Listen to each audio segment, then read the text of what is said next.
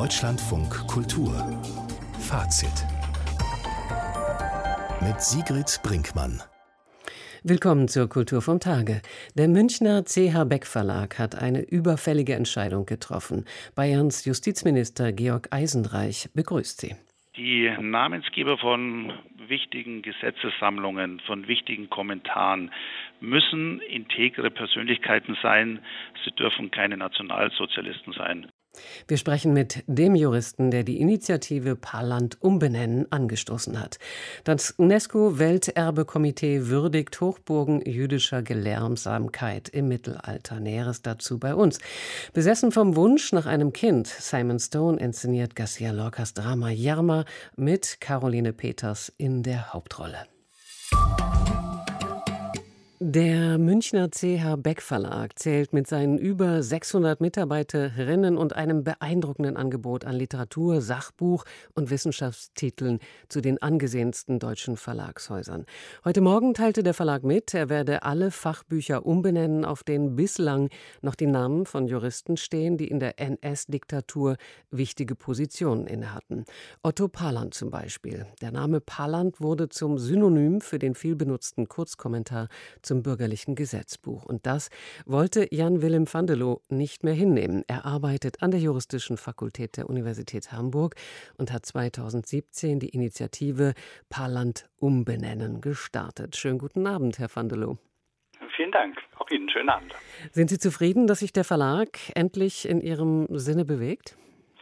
Ja, wir sind sehr zufrieden und ich glaube, viele haben das auch nicht mehr für möglich gehalten. Also ich habe heute viele Zuschriften bekommen, die äh, sehr beeindruckt waren. Ich muss ganz kurz einen Schritt zurück machen. Ich will mich beileibe nicht als Maßstab nehmen, aber bis heute hat mir der Name Palland nichts gesagt. Könnten Sie kurz zusammenfassen, was diesem Juristen angelastet wird? Zu der Bedeutung des Paarlands. Das ist ja schon eher dann in der juristischen Disziplin ein Household Name, aber eben auch nur in der juristischen Disziplin. Der Paarland ist ein Gesetzeskommentar zum BGB. Und äh, nun ist das BGB sicherlich das wohl häufigst genutzte Gesetz und der Paarland ist der häufigst genutzte Kommentar zu diesem Gesetz. Also er ist jeder Juristin und jedem Jurist in Deutschland bekannt. Er ist zum Beispiel zum zweiten Staatsexamen das einzige zugelassene Hilfsmittel als Kommentar.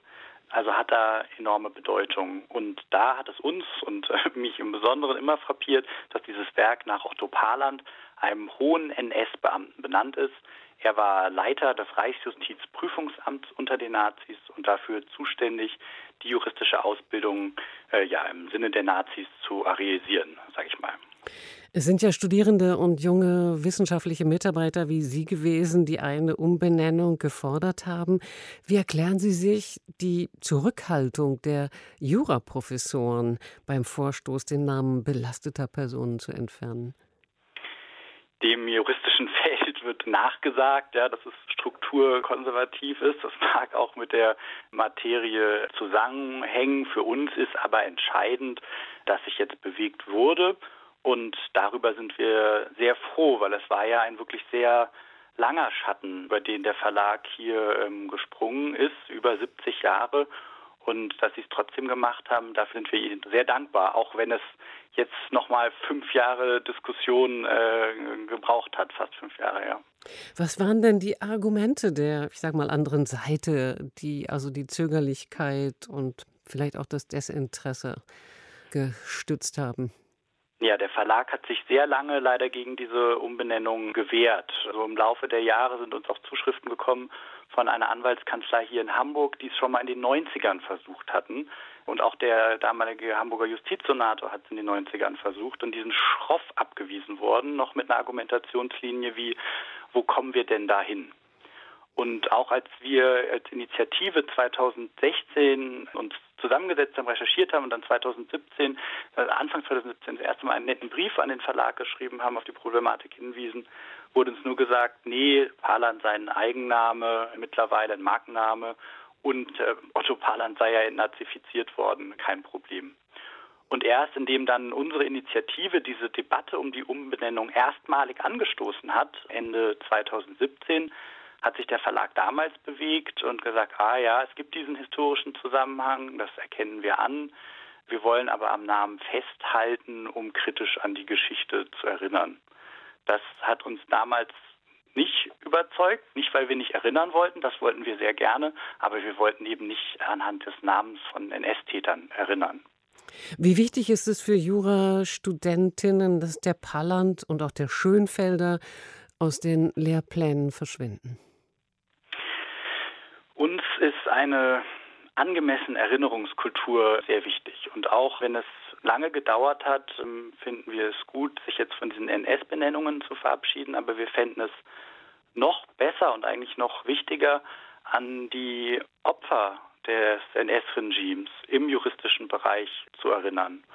Und unsere Initiative hat sich jetzt in den letzten Jahren nicht nur gegen Paarland ausgesprochen, sondern auch konstruktiv für eine andere Benennung, nämlich zum Beispiel nach Otto Liebmann, ein sehr erfolgreicher jüdischer Verleger in der Weimarer Republik, in dessen Hause die Werke ja, erdacht, konzipiert und erstmalig veröffentlicht wurden, die später dann in den Beck Verlag übergegangen sind und dort dann eben mit arischen Namen versehen wurden und mit arischen Kommentatoren neu verfasst wurden und das jüdische Erbe, sag ich mal, dieser Werke übermalt wurde, verschüttet wurde. Wie viele Chancen, Herr van der Loo, haben Sie denn gehört zu werden? Denn nach dem, was ich habe, was mein Stand ist, soll von November an auf dem Umschlag des Standardwerks der Name des aktuellen Koordinators der Kommentierung des BGB stehen, nämlich Christian Grüneberg. Er ist Richter am Bundesgerichtshof. Dazu ist erstmal zu sagen, dass wir wirklich also die, das Wegkommen vom Paarland sehr begrüßen und es die Entscheidung des Verlages, da den aktuellen Herausgeber, dessen Verdienst um das Werk wir auf keinen Fall schmälern wollen, den zu wählen, sehr, sehr verständlich und gut nachvollziehbar. Wir als Initiative waren aber eben nie eine reine Anti-Paarland-Initiative, sondern uns ging es um Erinnerungskultur. Und wir glauben nach wie vor, dass es der juristischen Erinnerungskultur in Deutschland einen größeren Dienst erweisen würde, wenn man in den Benennungen dieser Werke eben an die jüdischen Ursprungsautorinnen und Autoren erinnert. Und ja, wie wahrscheinlich oder realistisch das ist, da äh, gehen die Meinungen sicherlich auseinander. Aber dazu ist zu sagen, dass eben vor fünf Jahren, als wir uns das erste Mal zusammengesetzt haben und dann im Verlauf dieser Debatte immer gesagt würde, diese kleine Gruppe Studierender und da der größte, wichtigste deutsche juristische Fachverlag, das kann ja nie was werden, die werden sich nie auf euch zubewegen, das werdet ihr nie schaffen. Und siehe da, am Ende hat sich das bessere Argument durchgesetzt und darauf hätten wir nach wie vor Hoffnung. In jedem Fall freuen wir uns, Debatten anzustoßen und an diese Menschen zu erinnern, die da vergessen wurden. Es gibt ja noch viel mehr Gesetzessammlungen und Kommentarblätter, die künftig keinen belasteten Namen mehr führen sollen. Der CH Beck Verlag wird auch die Namen von Theodor Mauns und Heinrich Schönfelder, den hatte ich schon erwähnt, nicht mehr drucken. Jetzt ist halt ein Anfang gemacht worden. Sehen Sie da bald mehr Veränderungen kommen? Ich hoffe sehr, dass das so ein bisschen Wellen durch die Profession sendet, sich vielleicht noch mal neu mit unserer Vergangenheit auseinanderzusetzen. Es gibt kein Ende der Geschichte und Erinnerungskultur ist auch nichts, was wo wir einen Punkt finden würden und es dann vorbei ist, sondern jede Generation muss sich neu damit befassen und neue Entschlüsse treffen. Und ich würde sehr hoffen, dass genau dieser große und für viele überraschende Schritt dazu anregt, da neu drüber nachzudenken. Und ich glaube, da sind vielleicht sogar noch viel mehr Werke betroffen, als wir jetzt unmittelbar erahnen unserer Initiative sind auf jeden Fall noch zwei weitere Werke bekannt im Beck Verlag, wo wir den starken Eindruck haben, dass sie eigentlich bei der Zugrundeliegung der Kriterien NS-Größen auch umbenannt werden müssen. Dem werden wir uns jetzt widmen und als Initiative da weitermachen und weiter forschen. Namen von Juristen, die in der NS-Zeit aktiv waren, sollen ab November nicht mehr als Autoren oder Herausgeber auf Buchtiteln erscheinen. Die der CH Beck Verlag veröffentlicht einen wesentlichen Anstoß, gab die Initiative Paarland umbenennen. Jan Willem van der Loo hat sie vor fünf Jahren ins Leben gerufen. Herr van der Loo, vielen Dank für das Gespräch. Vielen Dank für das Gespräch. Schönen Abend Ihnen allen und auch den Zuhörern und Zuhörern. Ihnen auch. 13 neue Weltkulturerbestätten gibt es seit heute. In die Liste aufgenommen wurden unter anderem acht Moscheen an der Elfenbeinküste, indigene Siedlungen und Friedhöfe in Chile sowie die französische Hafenstadt Nizza. Sie war einmal ein bedeutender Winterkurort. Deutschland ist gleich mit zwei Neuaufnahmen vertreten. Die 400 Kilometer lange römische Grenze des niedergermanischen Limes ist jetzt Welterbe und ebenso mittelalterliches jüdisches Kulturgut in Mainz, Speyer und Worms. Näheres zur Bedeutung der letzten Städten von Ludger Fittgau.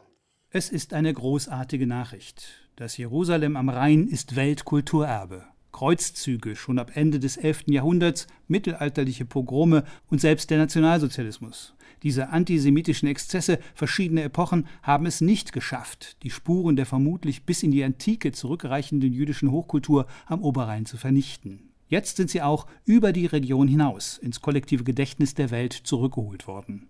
Es ist überhaupt das erste Mal, dass jüdisches Kulturgut in Deutschland von der UNESCO ausgezeichnet wurde. Das ist wunderbar. Schum. Die fünf Buchstaben stehen für die mittelalterlichen hebräischen Städtenamen Spira, Uamasia und Magenza, Speyer, Worms und Mainz. Der Verbund der jüdischen Gemeinden dort wurde im Jahr 1220 gegründet. Synagogen, jüdische Lehrhäuser, Mikwen und auch der älteste noch erhaltene jüdische Friedhof Europas in Worms strahlen kulturell so stark aus, dass die Schumstätte bereits im Mittelalter im askenasischen, das heißt im mittel-, nord- und osteuropäischen Judentum den Beinamen erhielten Jerusalem am Rhein. Architektonische Relikte dieser einstigen Blütezeit sind noch in allen drei Orten zu entdecken. Die UNESCO hat den Welterbestatus der Schumstätte heute ohne jeden Zweifel anerkannt. Noch einmal ein besonderer Grund zur Freude ist das nach der Naturkatastrophe im Norden und Osten des Bundeslandes für Rheinland-Pfalz. Das Land hatte die Welterbebewerbung tatkräftig unterstützt. Die Schummstädte liegen alle in diesem Bundesland, das gute Nachrichten gerade jetzt so bitter nötig hat. Für Rheinland-Pfalz bedeutet das UNESCO-Label eine weitere kulturelle Aufwertung. Schon jetzt ziehen vor allem die mittelalterlichen Dome in Speyer, Worms und Mainz oder auch die römischen Gebäude in Trier zwar viele Kulturtouristen an, doch nun werden auch noch die oft weniger bekannten Monumente der jüdischen Kulturgeschichte dieser Region so stark ins Licht gerückt, wie sie schon lange verdient haben. Wer jetzt etwa den Dom in Worms besucht oder im Sommer auf dem Außengelände gleich daneben die Nibelungenfestspiele genießt, wird auch den kurzen Gang zum Heiligen Sand wohl nicht mehr verpassen. Dort kann man eintauchen in eine grüne, leicht hügelige Wiesenlandschaft, in der unzählige verwitterte und oft schief stehende Steine aus dem Gras ragen. Das mutet an wie eine bretonisch oder irische Minieranlage. Doch es sind keine keltischen Überbleibsel, die dieses Bild erzeugen, sondern 2500 jüdische Grabsteine, teilweise mehr als 1000 Jahre alt. Der Heilige Sand, so heißt der Friedhof seit Jahrhunderten, ist ein Ort mit einer ganz besonderen kontemplativen Aura. Wer nach Worms kommt, sollte sich Zeit für ihn nehmen. Das galt schon vor dem heute vergebenen UNESCO-Label. Aber nun gibt es keinen Grund mehr, dieses und andere großartige Zeugnisse des mittelalterlichen Jerusalem am Rhein noch zu übersehen. Herzlichen Glückwunsch, vor allem an Rheinland-Pfalz. Das UNESCO-Label für die Schummstätte ist jedoch auch für ganz Deutschland nach Auschwitz eine Auszeichnung, die mit großer Demut und Dankbarkeit angenommen werden sollte. Schließlich, der heute vergebene Welterbestatus ist auch ein klares Zeichen gegen jede Form von Antisemitismus. Für die Aufführung des Stückes Yerma hat der australische Regisseur Simon Stone zum ersten Mal mit dem Ensemble der Berliner Schaubühne gearbeitet. Seit 2020 gehört auch Caroline Peters dazu. Sie ist vom Burgtheater nach Berlin gewechselt und für Stone, der mit ihr in Wien schon mehrfach zusammengearbeitet hat, eine ideale Schauspielerin. Sie kann einfach alles spielen. Sie verkörpert alles. Ich sehe in ihr Erfahrungen, die sie noch nie gemacht hat. Und die sind auf der Bühne, als ob sie sie nicht spielt, sondern sie ist einfach. Simon Stone ist bekannt dafür, dass er klassische Dramen gern zeitgemäß überschreibt. Für das Londoner Vic Theatre hat er das 1934 entstandene Stück Yerma von Federico Garcia Lorca neu inszeniert. Heute Abend hatte die deutschsprachige Erstaufführung Premiere und Caroline Peters spielte die Yerma. Mit stimmungsvollem spanischem Gesang begann der Abend.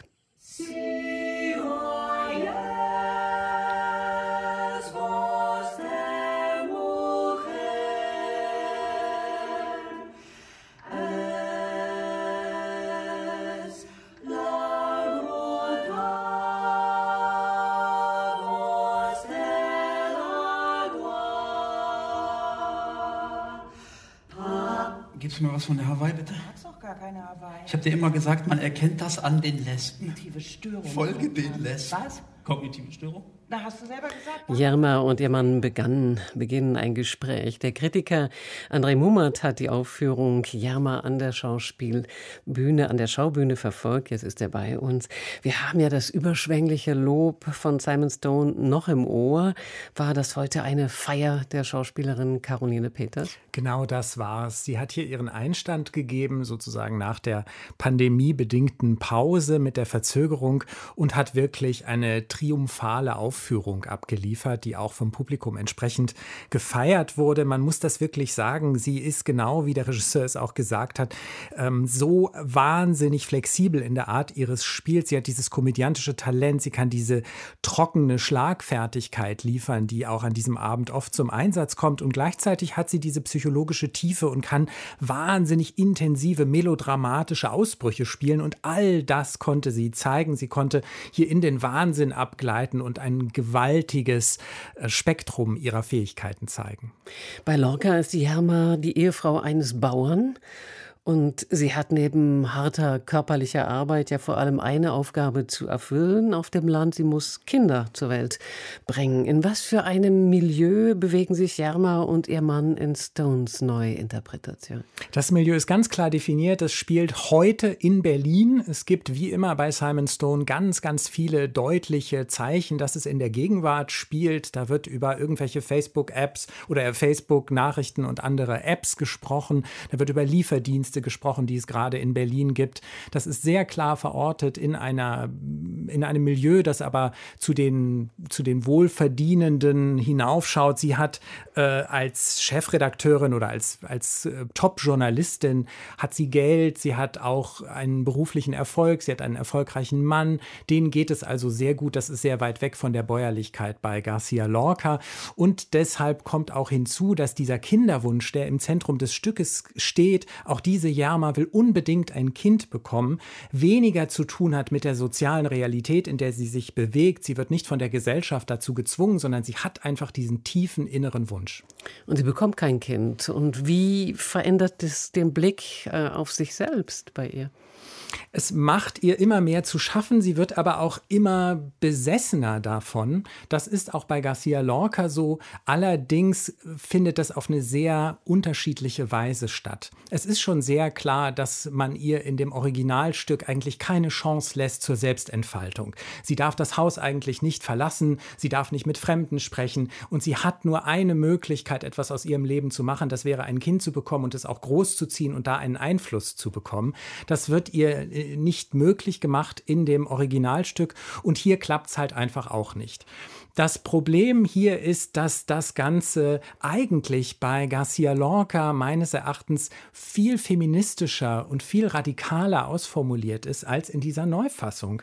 Denn einerseits gibt es da die klare Gesellschaftskritik an den Verhältnissen und auch an den unterschiedlichen Geschlechterrollen.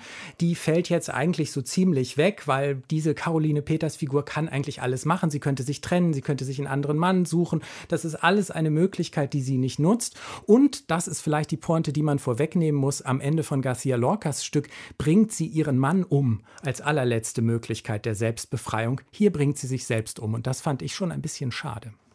Kann ich nachvollziehen. Aber diese Entwicklungssprünge, die es ja wahrscheinlich gibt in der Beziehung, die dann zu diesem absoluten äh, Ende und zu diesem Desaster führen, wie, wie inszeniert Stone die? Er macht es sehr flüssig und süffig und unterhaltsam. Das ist auch sein großes Talent. Er macht da eigentlich so eine etwas gehobene Soap draus. Wir erleben große Zeitsprünge, immer mal wieder ein paar Wochen, Monate, Jahre. Das Ganze zieht sich über vier Jahre hinweg, in denen diese Frau versucht, schwanger zu werden und dabei immer wahnsinniger wird. Und äh, das Ganze ist mit einer sehr schlichten, simplen Bühne, die in der Mitte des Publikumsraums untergebracht ist, vermittelt. Lissy äh, Clacken hat einen sehr schönen schmalen Bühnenraum geschaffen, wo immer nur so kleine Wohnsituationen und Lebenssituationen angedeutet werden. Das sieht wunderschön aus, das ist auch hochprofessionell gemacht. Das ganze Ensemble spielt das mit einer großen, mm, charmanten Leichtigkeit und dann allerdings auch mit einer großen, beklemmenden Tragik im weiteren Verlauf. Die Londoner Produktion von Yarma am Vic Theater war ein großer Erfolg. Werden die Aufführungen an der Schaubühne auch dauerhaft ausverkauft sein? Was meinen Sie? Ich kann mir das sehr gut vorstellen. Die Stars ziehen schon nicht nur Caroline Peters, auch Ilse Ritter zum Beispiel als ihre Mutter ist sehr, sehr lustig und hat eine interessante Figur, die sie da spielt. Allerdings muss man sagen, dass ich schon ein Problem mit dem Ton des Abends auch habe. Das hat was sehr Derbes zum Teil, was sehr aufgekratzt, Großstadtneurotisches. Da wird mit aller Gewalt, wie sehr oft bei Simon Stone, diese Gegenwärtigkeit ausformuliert. Wir sind hip, wir sind sehr aufgeschlossen, wir sind sehr modern und dabei ist dieses klassische Eigentlich irgendwie gar nicht mehr so richtig präsent und man hat das Gefühl, es sind einfach nur die Neurosen dieser Figuren und das ist leider auch gar nicht so sympathisch und unterhaltsam. An der Berliner Schaubühne hatte das Stück Yerma Premiere. Als Vorlage hat Simon Stone Garcia Lorcas gleichnamiges Drama benutzt. André Mumot war in der Premiere. Vielen Dank für Ihren Bericht. Deutschlandfunk Kultur Kulturnachrichten die Schriftstellervereinigung Penn in Deutschland will sich zusammen mit ihrem Pendant in Polen für rechtsstaatliche Standards in dem Nachbarland einsetzen. Autoren beider Länder komme die Verantwortung zu, sich gegen die zu stellen, die, Zitat, die Demokratie auszuhöhlen versuchen, indem sie etwa die Axt an das Grundprinzip der Gewaltenteilung legen, betonte das Deutsche Penn-Zentrum in einem offenen Brief. Anlass ist das 30-jährige Bestehen des Nachbarstaatsvertrags zwischen Deutschland und Polen. Die Idee sei, einen gemeinsamen ständigen Rat beider Penn-Zentren zu gründen. Dieser solle deutlich hörbar Stellung beziehen zu Themen, die in der Penn-Charta festgeschrieben sind. Der Johann Heinrich Merck Preis für literarische Kritik und Essay geht in diesem Jahr an den Österreicher Franz Schuh. Das teilte die Deutsche Akademie für Sprache und Dichtung in Darmstadt mit. Eine weitere Auszeichnung, den Sigmund Freud Preis für wissenschaftliche Prosa, verleiht sie dem Kirchenhistoriker Hubert Wolf. Die Preise sind mit jeweils 20.000 Euro dotiert und werden am 6. November im Staatstheater Darmstadt verliehen. Franz Schuh nehme mit seinen Essays eine solitäre Position im deutschsprachigen literarischen Leben ein, lobte die Jury. Zuletzt erschien von ihm der Band Lachen und Sterben. Hubert Wolf mache historische und politische Einflüsse auf die katholische Lehre transparent, hieß es. Der Kirchenhistoriker veröffentlichte zuletzt Der Unfehlbare, Pius IX. und die Erfindung des Katholizismus im 19. Jahrhundert. In Chile ist der ehemalige katholische Priester Fernando Caradima im Alter von 90 Jahren gestorben. Er stand im Zentrum eines großen Missbrauchsskandals, der die katholische Kirche in Chile erschütterte und bis heute nachwirkt. Das Erzbistum Santiago de Chile teilte auf seiner Internetseite mit, es begleite die überlebenden Missbrauchsopfer und ihre Familien. Auch ehemalige Betroffene von sexuellem Missbrauch reagierten auf den Tod Caradimas. Die drei Chilenen James Hamilton, Juan Carlos Cruz und José Andrés Murillo hatten am härtesten für die Aufarbeitung des Skandals gekämpft. Sie erklärten in den sozialen Netzwerken, alles, was wir über Karadima zu sagen hatten, wurde gesagt. Er war ein weiteres Bindeglied in dieser Kultur der Perversion und Vertuschung in der Kirche. Fernando Karadima wurde 2011 vom Vatikan wegen Vergehen an Minderjährigen verurteilt. Papst Franziskus entließ ihn 2018 aus dem Klerikerstand. Das war Thomas Jedecke mit den Kulturnachrichten. Christo und seine Frau Jeanne-Claude sind die längste Strecke ihres Lebens gemeinsam gegangen und sie haben sich jahrzehntelang auch nur in Personalunion präsentiert. Natürlich wusste das kongeniale Künstlerpaar, dass einer von beiden zurückbliebe und gerade deshalb hat es sich das Versprechen gegeben, gemeinsame Projekte auch allein fortzusetzen. Christo hat Jeanne-Claude überlebt, aber im Mai vergangenen Jahres starb auch er und nun wird in Paris posthum ein lange gehegtes großes Vorhaben realisiert. Derzeit wird der fast 50 Meter hohe und 45 Meter breite, in der Stadt weithin sichtbare Arc de Triomphe eingerüstet und bald auch bespannt. Gearbeitet wird auf der Baustelle in drei Schichten. Michael Maret, Marek hat aus größtmöglicher Nähe zugeschaut und den Bauleitern Fragen gestellt. Am Place de Charles de Gaulle mit seinem berüchtigten Kreisverkehr herrscht wie immer Verkehrschaos. Insgesamt zwölf Straßen laufen hier sternenförmig zusammen. Auch im Zentrum des Platzes, am berühmten Triumphbogen, herrscht derzeit geschäftiges Treiben. 150 ArbeiterInnen stellen gerade Metallgerüste auf, damit rechtzeitig zur Eröffnung der Kunstaktion am 18. September alles fertig sein wird, so Projektleiter Jonathan Enery. Uh, Der verhüllte Arc de Triomphe ist das erste Projekt, das nach dem Tod von Christo und Jean-Claude realisiert wird. Wir werden es genauso umsetzen, wie Christo es zu Lebzeiten entworfen hat. Die ersten Projektskizzen des verhüllten Arc de Triomphe hatte Christo in Paris bereits vor mehr als 50 Jahren angefertigt, noch bevor er in die Vereinigten Staaten übersiedelte. Eigentlich wollte Christo den Pariser Arc de Triomphe schon 1962 verhüllen. Damals lebten er und seine Partnerin Jeanne-Claude in der Metropole an der Seine. Doch das Projekt war nicht durchsetzbar. Christo, écoute. Le maire a dit qu'il est contre. Qui vous a dit ça?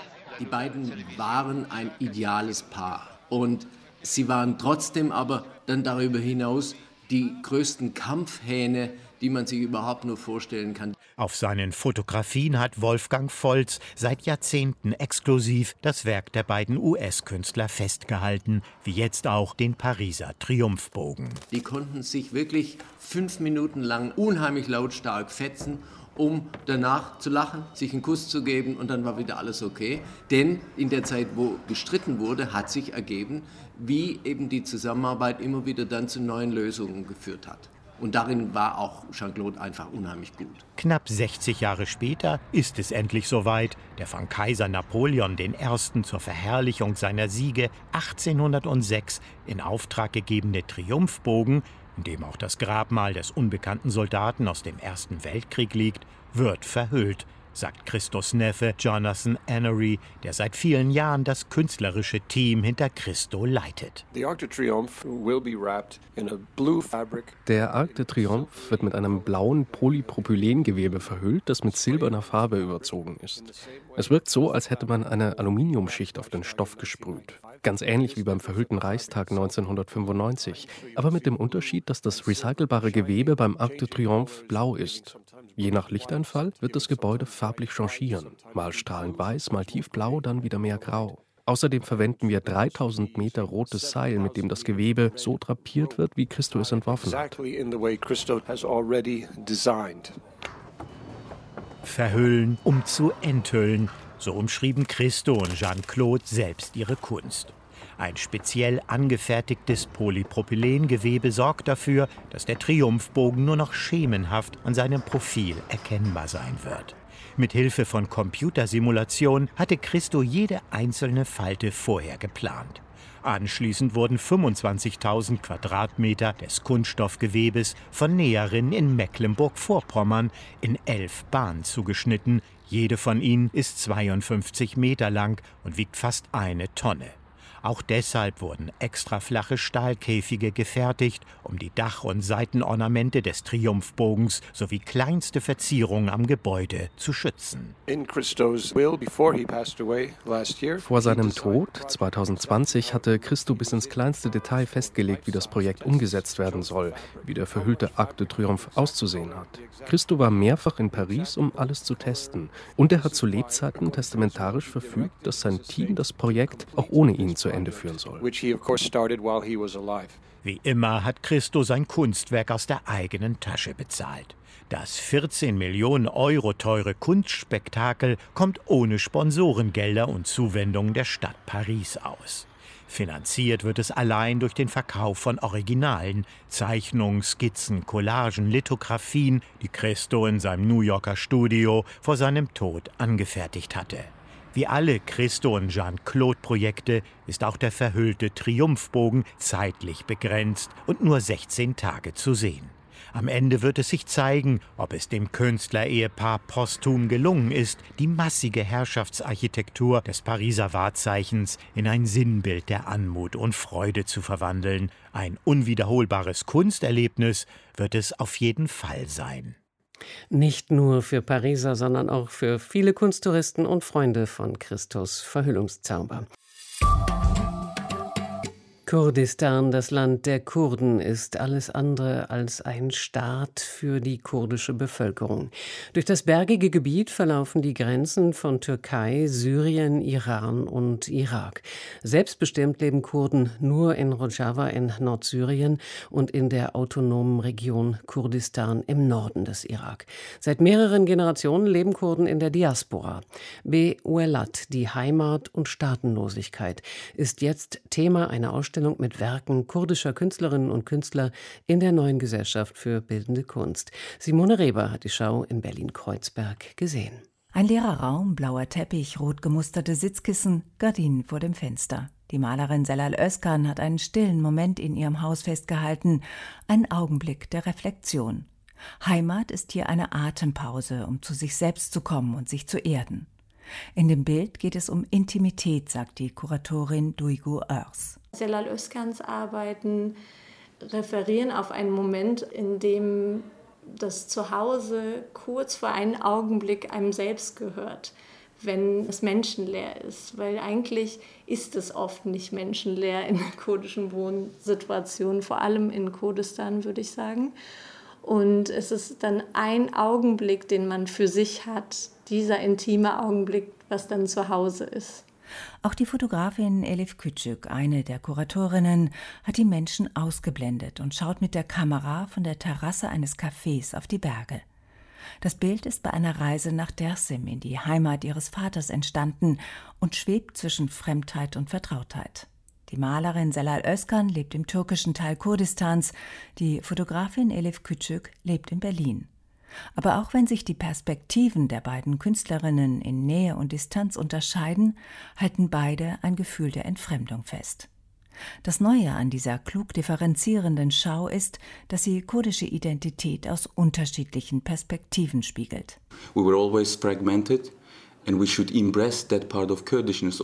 Wir waren immer sehr zersplittert, sagt Belal Atta Aktaş, der im Rahmenprogramm eine Veranstaltung über die kurdische Sprache organisierte. Wir sollten diesen Teil unserer Identität umarmen. Bilal Atta Aktaş übersetzt in Paris Texte ins Kurdische und will die in der Türkei verbotene Sprache für den Alltag tauglich machen. In seiner Familie, sagt er, wurde Kurdisch für die heiligen Erinnerungen an die Vergangenheit verwendet. It's really clean in my mind, you know, and I hate it. Why Kurdish should be clean in meiner Vorstellung ist die Sprache zu sauber. Warum ist Kurdisch so sauber? Man kann erotische Filme in Deutsch, Englisch und in jeder anderen Sprache sehen. In diesen Sprachen sagen die Leute schmutzige Dinge zueinander. Aber in Kurdisch hält mich etwas zurück, so etwas zu sagen. Und dieses Gefühl hasse ich. Bewelat, die Heimatlosigkeit als Ausgangspunkt für Möglichkeiten, zeigt auch Havin al-Sindi. Die Konzeptkünstlerin ist im Irak geboren und lebt in Duisburg. Sie hat Tonmasken geschaffen, die sich die Menschen aufsetzen und nach ihren eigenen Vorstellungen formen können. Viele Künstlerinnen und Künstler treten hier zum ersten Mal im kurdischen Zusammenhang auf. Die Kuratorinnen haben sie über Instagram gefunden, erzählt Duygu Örs. Oft ist es so, dass kurdische Stimmen als marginalisierte Stimmen quasi im türkischen Kontext oder im arabischsprachigen Kontext gezeigt werden. Und diese Ausstellung ist eine Gelegenheit, wo wir den Rahmen selber setzen, wo wir sagen, es ist eine kurdische Ausstellung, sie hat einen emanzipierenden Charakter und allen Künstlerinnen, die hier teilnehmen und Teil davon sind, ist das auch wichtig. Die sich wandelnde Identität ist hier das Vertraute, unabhängig von Land und Boden. Dennoch fasziniert natürlich die atemberaubende Berglandschaft, die in den Fotos von Savas Beuras den pittoresken Hintergrund bildet für die Porträts kurdischer Widerstandskämpferinnen. Fast wie im Atelier spannt Beuras eine Zeltplane im Hintergrund auf, verzichtet aber bei seinen ruhigen Aufnahmen auf die martialischen Posen des Krieges. Meanwhile zeigt die Pause im Kampf. Es gibt in der Ausstellung Momente des gemeinsamen Tanzes, aber auch wie Widerstandskämpferinnen schlafen, warten oder auch Porträts von Kämpferinnen, wo der Rahmen durch ein Tuch gesetzt wird. Und ich glaube, diese Werke zu sehen, bedeutet für viele kurdische Besucherinnen ganz viel auch. Beim Betrachten erinnern die Bilder an die Tragik der kurdischen Kämpfer, die sich dem sogenannten Islamischen Staat entgegenstellten und anschließend von der westlichen Allianz alleingelassen wurden. Aber die Ausstellung geht weit über Anklage hinaus. Hier artikuliert sich ein neues politisches Selbstbewusstsein der jüngeren Generation, das Identität als divers und variabel begreift. Bewillat. Die Ausstellung bleibt bis zum 15. August geöffnet in der neuen Gesellschaft für bildende Kunst in Berlin-Kreuzberg. Simone Reber war für uns dort. Und jetzt kommt Tobias Wenzel zum Zug. Er hat die Kulturseiten vom Mittwoch gelesen. 100 Meter breit ist das Bühnenportal im großen Festspielhaus in Salzburg, 25 Meter tief der Bühnenraum. Hier hat Romeo Castellucci ausreichend Platz gefunden für seine 1003 plus X Schnapsideen zu Don Giovanni, leitet Eleonore Bühning im Tagesspiegel ihren gnadenlosen, aber sehr unterhaltsamen Verriss ein. Regisseur Castellucci und Dirigent Theodor Kurenzis hätten den Don Giovanni zugerichtet. Bühning hätte sich statt eines Programmhefts ein Glossar zu den Symbolen gewünscht, bemerkt sie spitz. Symbole, überall Symbole. Schon das Hingucken tut weh. Erst macht das müde, dann wütend. Wofür zur Hölle steht die Krücke? fragt die Kritikerin. Warum werden die Basketbälle aufgeschlitzt? Wozu die beinahe Kopulation zweier Kopiergeräte? Und dann muss die an dieser Opernaufführung so sehr leidende Eleonore Bühning genauso wie ihr Kollege Manuel Brug miterleben, dass das Publikum ausrastet vor Begeisterung. Sind wir wirklich so angeödet, dass wir solche entstellenden Gaumenkitzel brauchen, um unsere genussüberfrachteten Papillen noch irgendwie orgasmisch reizen zu können? fragt Brug in der Welt. Über Don Giovanni habe er hier gar nichts Neues erfahren aber viele Geistesblitze eines Dekorateurs, der Regisseur war auch für das Bühnenbild zuständig, erlebt, zu dessen Tun als akustische Begleitfolie Mozart herhalten muss. Missbraucht wird er dabei nicht, dazu ist er zum Glück zu robust und autark, aber ausgerechnet vom Dirigenten wird er misshandelt. Wären Zeitreisen schon möglich, wäre Manuel Brug vielleicht ins Jahr 1969 geflüchtet, nach Woodstock. Woodstock stand kurz vor dem Abbruch. Wegen eines Gewitters ruft uns Joachim Henschel in der Süddeutschen Zeitung ins Gedächtnis. Regen, überall Regen. Da habe der Gitarrist der Band Country Joe and the Fish dem Hippie-Publikum zugerufen: Wenn wir uns alle richtig stark konzentrieren, können wir den Regen vielleicht stoppen. Dann habe er einen Beschwörungsgesang begonnen und viele Festivalbesucher hätten eingestimmt. No rain, no rain, no rain. Es habe dann tatsächlich zu regnen aufgehört, allerdings deutlich später. Henschel erzählt das alles, um auf das von den Veranstaltern vor der Zugabe abgebrochene Konzert von Nena am neuen Berliner Flughafen zu sprechen zu kommen. Holt euch eure Freiheit zurück, habe die Sängerin ihr Publikum aufgefordert. Henschel fühlt sich da an die Woodstock-Geschichte erinnert. So in der bekannten Nena-Art, lasst uns aufstehen und das Unmögliche probieren, die Autoritäten herausfordern, die uns sinnlos drangsalieren. Wow, no distance. Zum Schluss noch eine kleine Mobilmachung. Die hat Simon Strauß auf der A9 beobachtet, vom Brückenrasthaus im bayerischen Frankenwald aus. Wohnmobile, überall Wohnmobile. Teilweise von Schwertransportern Huckepack über den Asphalt getragen. Normalerweise kennt man das nur aus Tagen der Generalmobilmachung, wenn Panzer auf endlos langen Güterzügen an der verängstigten Bevölkerung vorbeirollen. Und ganz falsch ist die Assoziation auch gar nicht, nur dass es gerade nicht um eine militärische, sondern um eine touristische Mobilmachung geht, um eine Mobilmachung des Mobils sozusagen, schreibt Simon Strauß in der Frankfurter Allgemeinen Zeitung. Fast drei Millionen Deutsche hätten sich einer aktuellen Umfrage zufolge während der Pandemie ein Wohnmobil, einen Camper oder einen Wohnwagen angeschafft. Die Campingplätze erlebten gerade einen Buchungsanstieg von 500 Prozent. Es geht also gerade ein Ruckeln durch dieses Land, schreibt Strauß. Vom Brückenrestaurant in Frankenwald sieht es so aus, als würde eine ganze Nation sich in ihre wackeligen Schneckenhäuser zurückziehen, um statt bei Freunden nur noch bei sich selbst zu Gast zu sein. Tobias Wenzel hat für Fazit in die Presse vom 28. Juli geschaut. Ich bin Sigrid Brinkmann und wünsche eine gute Nacht.